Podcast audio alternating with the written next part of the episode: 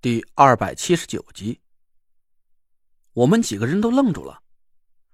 这出了什么事儿？王月脸色一变，赶紧下车朝饭店里跑去。我也担心是张俊轩和郭永哲闹出了什么事儿。他俩本来就谁看谁都不顺眼，这时候我们几个和稀泥的都没在眼前，他俩可别一言不合动起手来。要论打架，张俊轩这个白面书生可说什么也不是郭永哲那种粗人的对手。哎，让一让，麻烦让一让！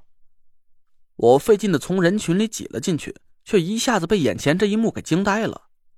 饭店里就只有一桌客人，我一眼就认出来了，是张俊轩和郭永哲俩人。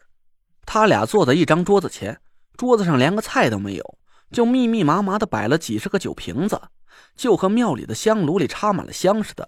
两个人都扒光了膀子，我揉了揉眼睛，我靠，没错。这俩人都光着膀子，郭永哲一身腱子肉，黝黑的皮肤上还带着几道陈旧的伤疤，看来是以前玩户外的时候受伤留下的疤痕。张俊轩倒是细皮白肉的，那副白花花的小身板让郭永哲铁塔一样的身材一比，显得很娇小，就像是一个小兔子蹲在一个大狗熊的面前。更让我惊得下巴差点砸到脚面上的是。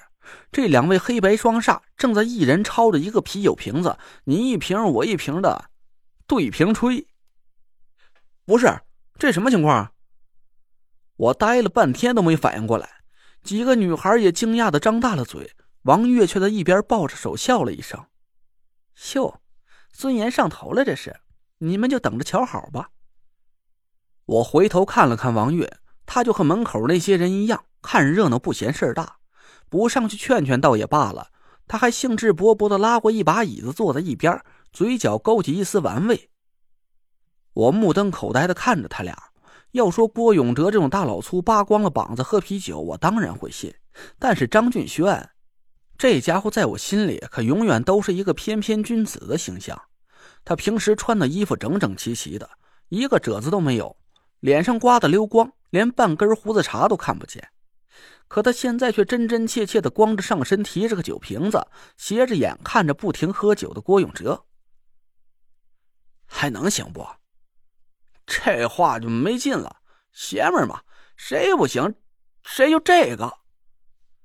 郭永哲伸出手比划了个乌龟，张俊轩冷笑了一声说：“那还废什么话？来呀！”他抓起酒瓶子一仰脖，吨吨吨吨吨。郭永哲也不甘示弱。一梗脖子，来就来，谁怕谁呀？吨吨吨吨吨，俩人就面对面举着酒瓶子，一口气喝干了。张俊轩把空瓶子蹲在桌子上，又抄起一瓶。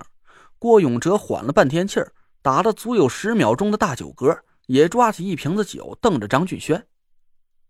门口看热闹的人群炸了锅，他们一边拍巴掌，一边兴奋的叫嚷着：“嘿，哎，瞧不出来呀，那小歪脸真够能喝的呀！”深藏不露，还我说不信你瞧他，今儿个这黑大个啊，一准得吃瘪。你瞧他那脸，都快憋成猴屁股了。不一定，不一定啊！不都说这酒桌上有四大怕吗？带岩浆片的、炸小辫的、红脸蛋的、吞药片的。这黑大个脸红了是不假，可他块头大呀，再怎么也比那小白脸的肚子能撑吧？切，你自己都说了带影片能喝，你瞧那小白脸，大气都没喘几口。我估摸着呀，肯定是他赢。好，好，好，再来一瓶，别停啊！酒钱哥们给你出了，管够喝。瞧谁先趴下。门口看热闹的人鼓着掌哄堂叫好，我都看傻了。这，这还是我认识那个张俊轩吗？他俩眼前已经各堆了十几个空酒瓶了。张俊轩看起来就像喝了十几瓶水一样，脸上一点也没看出什么变化。可郭永哲已经是脸红脖子粗了。嘴角全是啤酒沫子，呃，再来。郭永哲一拍桌子，抓起酒瓶子又灌了一瓶。张俊轩云淡风轻的一仰脖，不知道是不是我眼花了，怎么张俊轩这瓶酒就好像是朝这个深不见底的大水缸里倒下去一样，我都没看见他换气儿，一瓶酒几秒钟就见了底儿。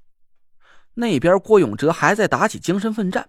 不过他的表情看起来就很痛苦了，紧闭着眼，喉结一耸一耸的。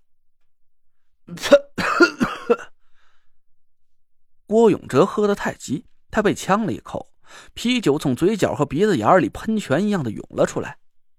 嘿，不行了，不行了！你看，黑大哥要输了。围观群众一起哄堂大笑起来。郭永哲赶紧咳嗽了几声，胡乱抹了一把脸上的啤酒，又要接着喝。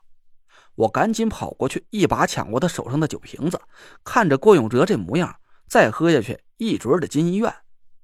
行了行了，不喝了，都听我的。张大哥，你也别喝了，瞧我的面子，瞧我的面子。陈子，你别管，你给我。郭永哲还想逞强，我瞪了他一眼，回头朝张俊轩使了个眼色。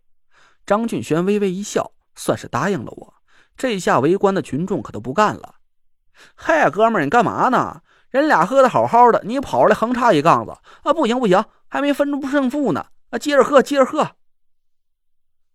我抄着酒瓶子，回头看着那群人，眼神一冷：“给我滚！”我这几天一直都气儿不顺，心里一股邪火憋了好久了。这时候我黑着脸，猛地一发作，身上的气息顿时是四下炸开。我赶紧深呼吸了一口，收摄了一下心神。我生怕一个控制不住啊，就会作下什么滔天大祸。围观的人群也被我这一声吼给吓着了，他们看我脸色不善，也没敢再说什么，低声骂骂咧咧的各自散去。我平静了好一会儿，这才把怒气压住，回头一看，张俊轩已经穿好了衣服，一副得胜还朝的模样，看着王月。王月咧咧嘴说。终于露底了，不装了。嘿，这本来也没装啊，你也没问过能不能喝酒啊。张俊轩搂着王月装傻卖萌，我这才一下子反应了过来。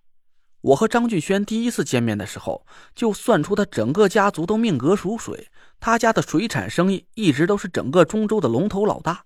只是到了张俊轩这里，不知道发生了什么变化，他的命格是纯土，差点克的家族产业崩盘破产。